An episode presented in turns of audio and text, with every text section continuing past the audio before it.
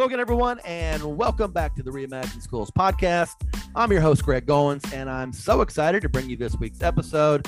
As my guest is Dr. John Spencer, a former middle school teacher, best-selling author, and current college professor who's on a quest to transform schools into bastions of creativity and wonder. Dr. John Spencer is a popular keynote speaker who's passionate about design thinking in the classroom he also shared some great pearls of wisdom in this episode from his two most popular books, the first being Launch Design Thinking to Boost Creativity and Bring Out the Maker in Every Student. And the second is Empower What Happens When Students Own Their Learning. Both those books were co authored with AJ Giuliani, who's also a great resource for all things related to design thinking and creativity in the classroom. This was a fun conversation. We talked about everything from teaching creativity in the classroom to how teachers can create deeper learning experiences for students through project based learning, or more importantly, problem based learning as kids are working together to solve wicked problems to make the world a better place. Be on the lookout for Dr. John Spencer. If you're here in Kentucky, he's going to be at a couple conferences this summer. And uh, so check him out on Twitter at Spencer Ideas and uh, if you get a chance to see Dr. John Spencer this summer, you need to make that a priority because he is the real deal. This is episode number 95. And so we are inching one step closer to that magic number of 100 episodes. And again, thank you to everyone out there that's listening to the podcast and sharing big ideas as we continue to have the conversation about how to create better schools for kids. So let's get right into this episode. My conversation with Dr. John Spencer begins right after this quick promo from the Education Podcast Network.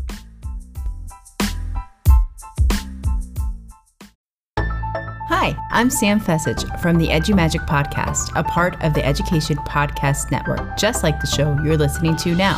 Shows on the network are individually owned, and opinions expressed may not reflect others. Find other interesting education podcasts at edupodcastnetwork.com.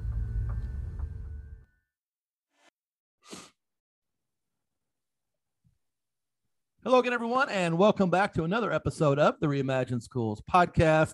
Another great episode coming at you this week. Uh, my special guest today is a college professor, best-selling author, and host of the Creative Teacher podcast.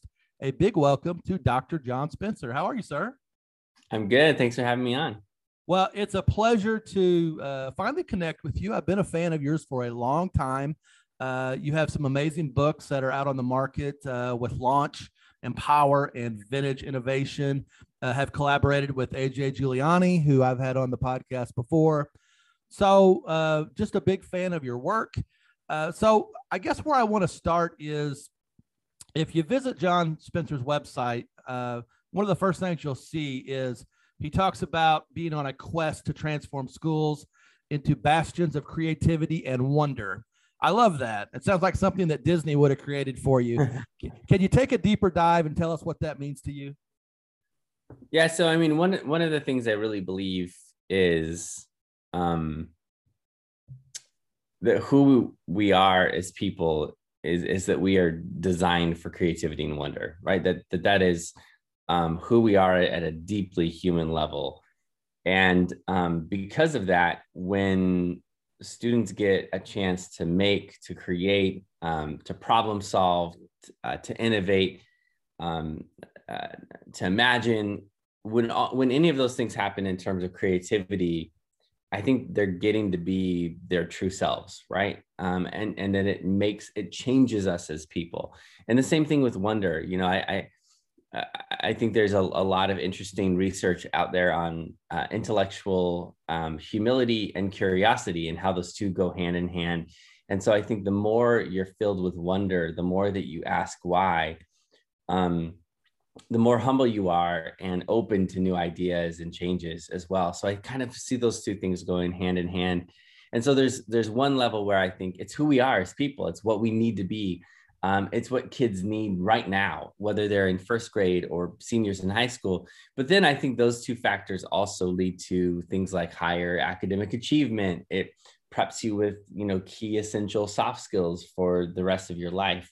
Um, and so I also see it not only as an end in, in and of itself, but as a means to a greater end in terms of being a lifelong learner, being prepared for the creative economy, any of those types of things as well.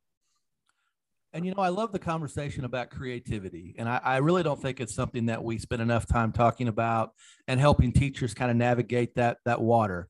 Um, in fact, I think there's a misconception that when students are in the classroom, it's not a very creative place. But if you think about real world learning and real world experience, I mean, if you're working in sales or in marketing or at an advertising agency or even a songwriter or designing games. There are so many opportunities and so many situations out there where we need to put kids out into the into the real world as creators. Mm-hmm. Yeah, that's so true. And I think I think one of the key ideas there is that there are so many different types of creativity and so many different domains. Um, you know, so so creativity it involves you know systems thinking and it involves problem solving and it involves um, generating ideas but it also involves mashups. It involves you know combining multiple ideas. It's so many different facets of what creativity is. And yeah that's exactly it, it, it it's going to be needed in every single domain.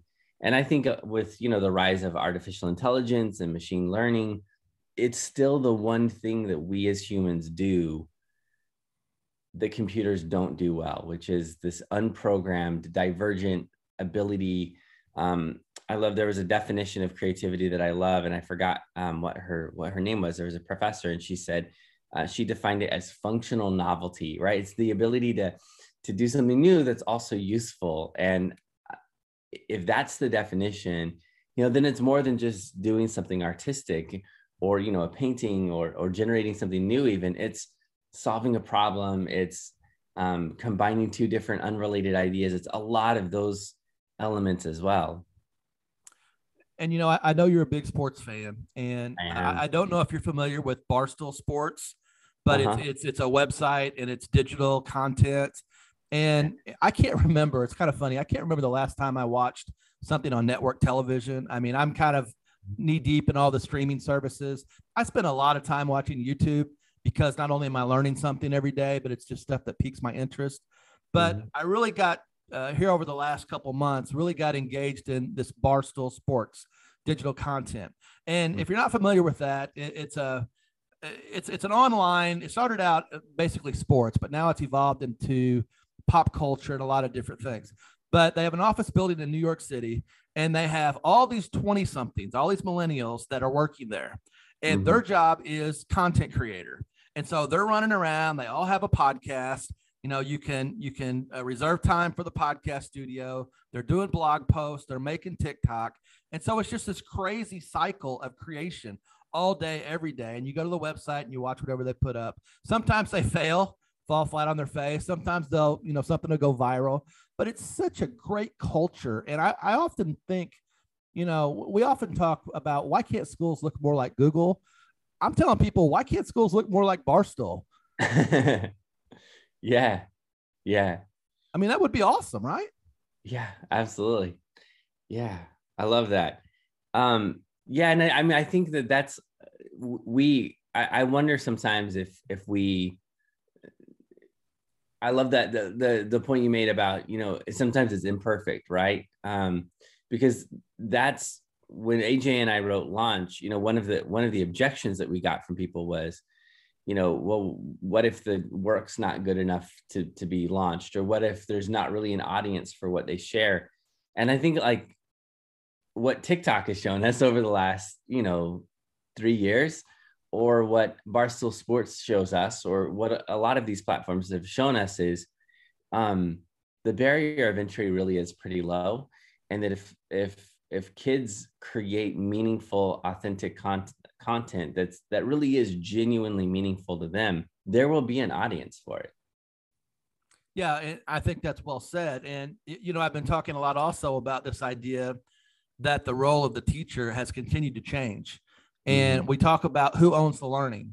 And if the teacher's doing most of the talking and most of the work in the classroom the person that does the most learns the most so mm-hmm. why can't we flip that and let kids do more of the actual preparation, more the planning, more the actual learning that takes place every day? Yeah, exactly. You know, uh, one of one of the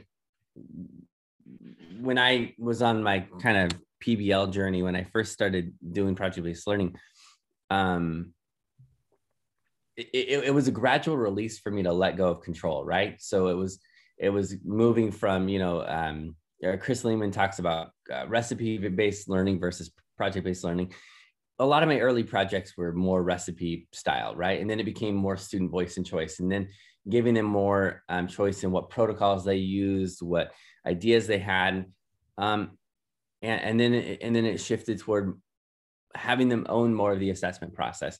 But one of the one of the last things, which I think is probably year three or year four, when I finally brought students into the planning process, right? And um, we didn't have time in the classroom to do this, so I actually did it uh, once a week at lunchtime. We just had um, we called it our our student leadership team, and um, anybody could be a part of that right? So it, it, it wasn't like we elected a leadership team. It was called student leadership team but it was democratic. Anybody could be part of it. And um, they helped select standards and choose you know from the curriculum map and look at what we were going to teach and then generate project ideas and and assess how the projects were going and once that began to happen i felt like you know we we say you know I'm more of a facilitator or a guide on the side or that kind of thing.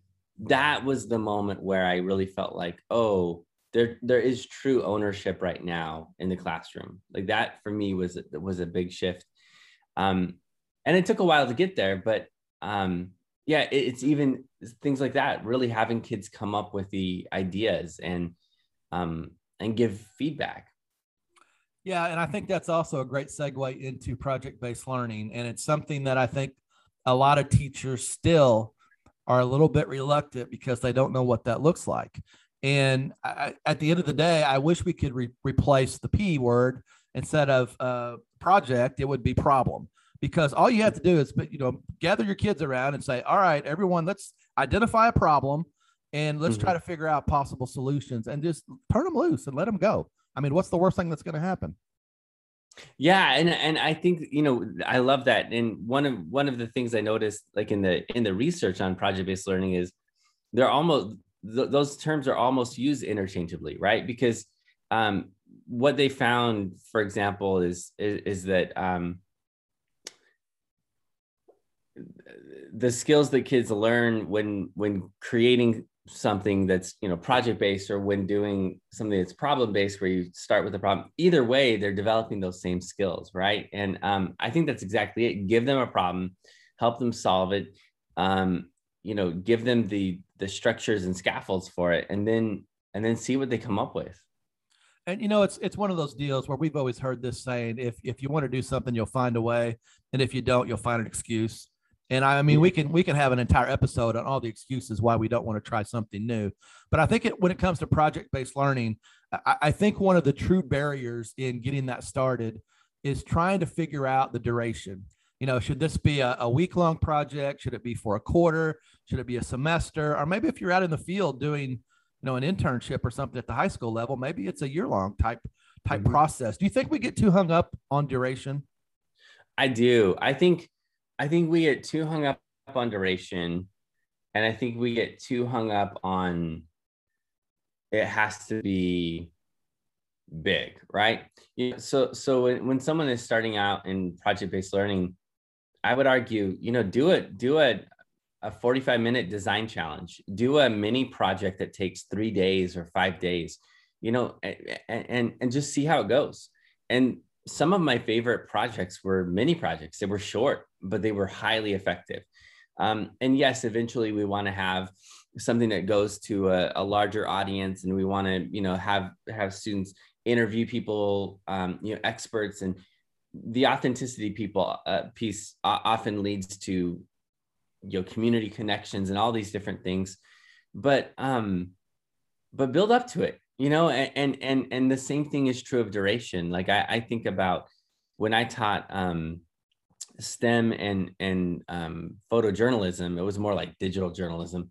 You know the journalism class every project was mini right? It was it was you got to have your media package done by the end of the week. And um, sometimes they could have an extension to do a bigger one Um, but then they all at the same time had had a, a semester long. So you're talking 18 weeks long, bigger project. And that was often something like a 20 minute documentary that they did, or, you know, and and we layered it and we had small, big, small, big. Um, and there was always some kids who who who um, failed to finish that bigger project, right? And I would remind myself, it's not it's not about the duration, it's not even about the completion, it's about the learning, right? And so if if they didn't finish that, that's okay. And then when it came to my my STEM class, um, that class, most of our projects were about three weeks long, right? And so I look at it and I go, there was one class that was one, another class that it was three, another class that it was, uh, or the class with with with one week projects also had big semester long projects. And I would argue it really is as long as we're we're teaching the standards, as long as they're learning it in an authentic way, that's exactly it. The duration is less important than people think and you know obviously the the big shift that we hear every day is about deeper learning mm-hmm. and everyone's talking about what that looks like what that means you know there's not a deeper learning handbook that teachers can order off amazon and figure out what that looks like. So a lot of people are kind of pulling their hair out saying oh my gosh what do i do? How do i figure out this, this deeper learning uh, movement? Uh, what's your advice to folks that kind of have that thought process? Yeah, so I think, you know, I think deeper learning is uh it's a really big idea, right? And so it becomes a, a challenge to wrap your head around. And for me, I kind of view it as are you learning the content you're supposed to learn, right? Whether those are skills that you're supposed to develop or, or concepts you're supposed to understand. And are you learning those in a way where you truly understand it and you engage in critical thinking. And so for me, I, I kind of view deeper learning as it could be project based. In fact, a lot of times it is. It could be inquiry based, it, but it could also be, you know, writer's workshop and a Socratic seminar and, and, and things like that. And so when when when we think about deeper learning, um, I think instead of focusing necessarily on what, what are the instructional practices of deeper learning, I would ask, are what are students actually doing in the classroom? And is it inspiring critical thinking? And if that's really happening, then I think deeper learning is is occurring. And so when you talk about doing something, it's active learning, hands-on learning. You talk about the maker movement and that, that's another thing. The, uh, the maker movement doesn't mean that you have to have this fancy maker space down in the library where you're going to go use all these fancy things that have been ordered off Amazon. You know, mm-hmm. you can make things in a lot of different ways. And in reality, it, you know, you can create things, uh, mm. you know, digital tools, technology, videos. In my mind, TikTok should be part of a makerspace. Just anything yeah. that gives kids an opportunity to create something.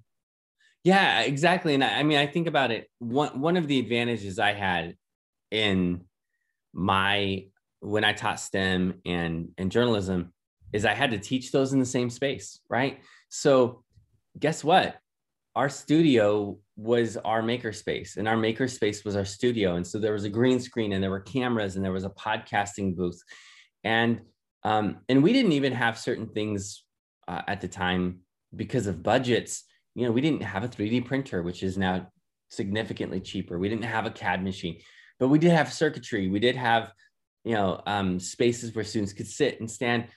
And again, I, I go back to deep, deeper learning. Was was deeper learning occurring? And I think, yeah, you know, there was analytic reasoning, there was complex problem solving, there was collaboration there were these you know soft skills being developed the, the higher order thinking was happening at all moments and i think that that's what makes a makerspace a makerspace is actually are they engaged in creativity?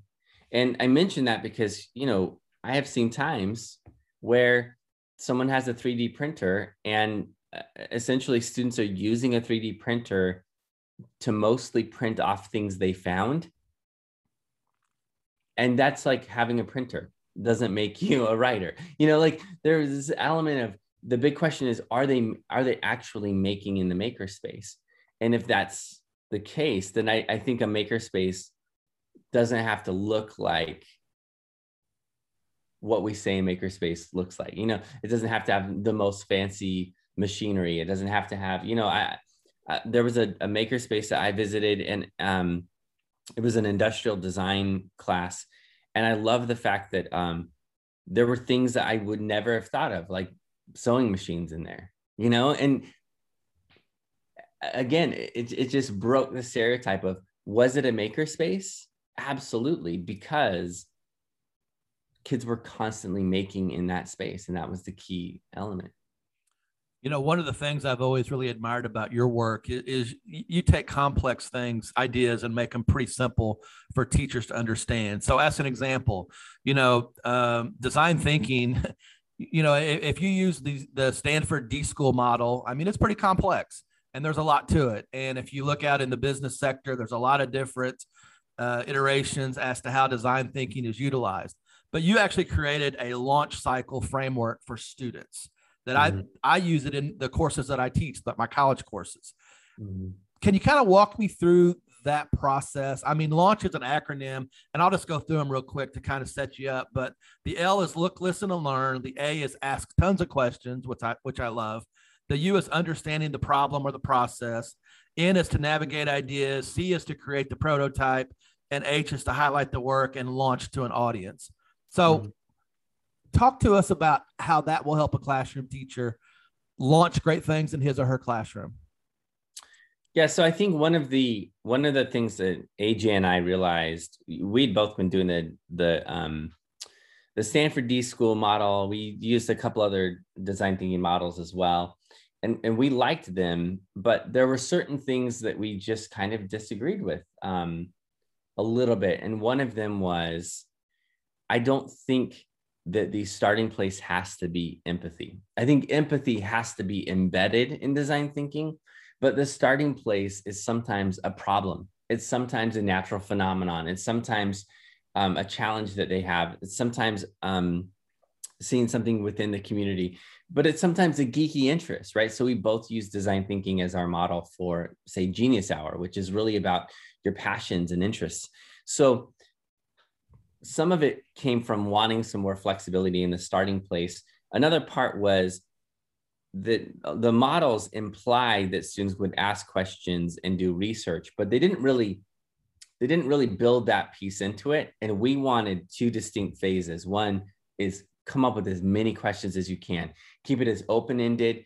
Um, we learned th- through trial and error that asking questions um, in that phase don't give students criteria on what makes a good or a bad question. Don't have them judge their questions. Just get it out and get them to conquer the fear of asking a bad question or the wrong question or, you know, so it was really keep that as flexible as possible and then shift into a research phase where they navigate, where they um, understand the process or problem.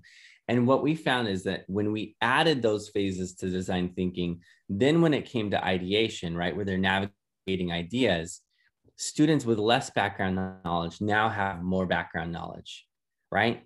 Um, and, so what they're generating is much more complex, it's much more um, original because they've gone through that research phase.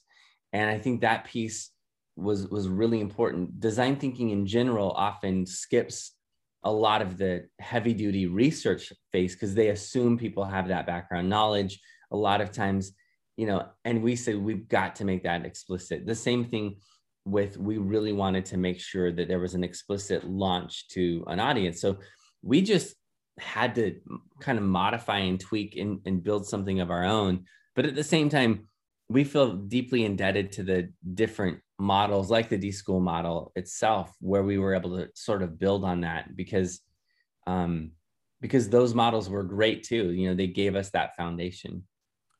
So as I kind of go down the list here, uh, I, I, think probably the one that jumps off the page at me is to create the prototype. Mm-hmm. And just to kind of provide some clarity for teachers that may be listening to this episode, you know, what does that mean and who creates the prototype? I, I'm assuming it's the student or the group of students that are, that's the big payoff at the end. They're solving a problem. Yeah. And I think that the key thing there is that it has to be their original idea, right? So by navigating ideas, they then, you know, come up with their concept and now they're going to actually create something. And what they create, you know, in terms of a prototype is simply that it's it's not final, right? Being a prototype, it's just a first initial creation. So it doesn't have to be perfect. And they'll revise that when they highlight and fix. Um, and when we think about prototype, yeah, sometimes it's something physical, sometimes it's something digital. Sometimes what they create in their prototype is a system or a solution or an event. And all of those are prototypes. So we define prototype very broadly as simply the unfinished product of what students are generating on their own. And then they're going to have a chance to modify it and change it in the, in the revision phase. And I've also heard you say before that every mistake takes students one step closer to success. And so that's got to be a big part of the uh, the launch cycle. It's okay to make those mistakes mm-hmm. and go mm-hmm. back and revise and and figure it out. Yeah, that's exactly it. I mean, one of our goals was that we wanted to pro- provide students with um, sort of a loose type cycle in the launch cycle um, or, or, or so if you think about it there's there's moments where it gets high pressure and then it gets low pressure. So coming up with ideas very low pressure. But coming up with research and really answering that that can feel a little bit high pressure to a student. And then navigating ideas is very low pressure. And then creating that prototype is a little more high pressure. And then revising your work it's low pressure. You're getting a chance to to to to, to iterate and to improve and then launching it as high pressure and um, and so the goal is to sort of give students slack so they can develop grit right to hold them to a high standard, but then to also give them lots of chances to explore, to make mistakes, to have things be imperfect. Um, and I think that was sort of the the the thing that we stumbled into in the launch process was that ebb and flow of high pressure, low pressure. Well, I, it's been a great conversation. I could talk with you all day about this kind of stuff. I, again, I'm a I'm a huge fan, and uh, you want to follow uh, John on Twitter at Spencer Ideas. Great follow there. Wonderful thought leader. Uh, also, your videos are amazing. If you go to spencervideos.com, you know, he, he breaks down a lot of different topics uh, in education in a short period of time. So, uh, just wonderful work there. What advice would you give to those that may be listening to this episode? You know, the name of this podcast is Reimagine Schools. And my mission and goal in life, I guess, or my quest is to help people think differently about what the classroom looks like. What advice can you give those folks to kind of move in that direction? My my advice would be just try try something small. Try a, a, a short design thinking activity and see how it works for you, or uh, try a mini project. Um, you know, j- just figure out what is one small thing that I can be doing that would spark that curiosity and creativity in students and then ask myself how can I then build on it? Because it is it's a lifelong journey. Um, I'm I'm still figuring these things out. You know same thing with you working with college students going all right how do we make this happen how do I inspire more creativity how can I give more ownership to them um, and so I would just say start small test it out, see if it works for you. And then if it didn't, just try something new again. Well, great advice and have a wonderful summer. Thanks.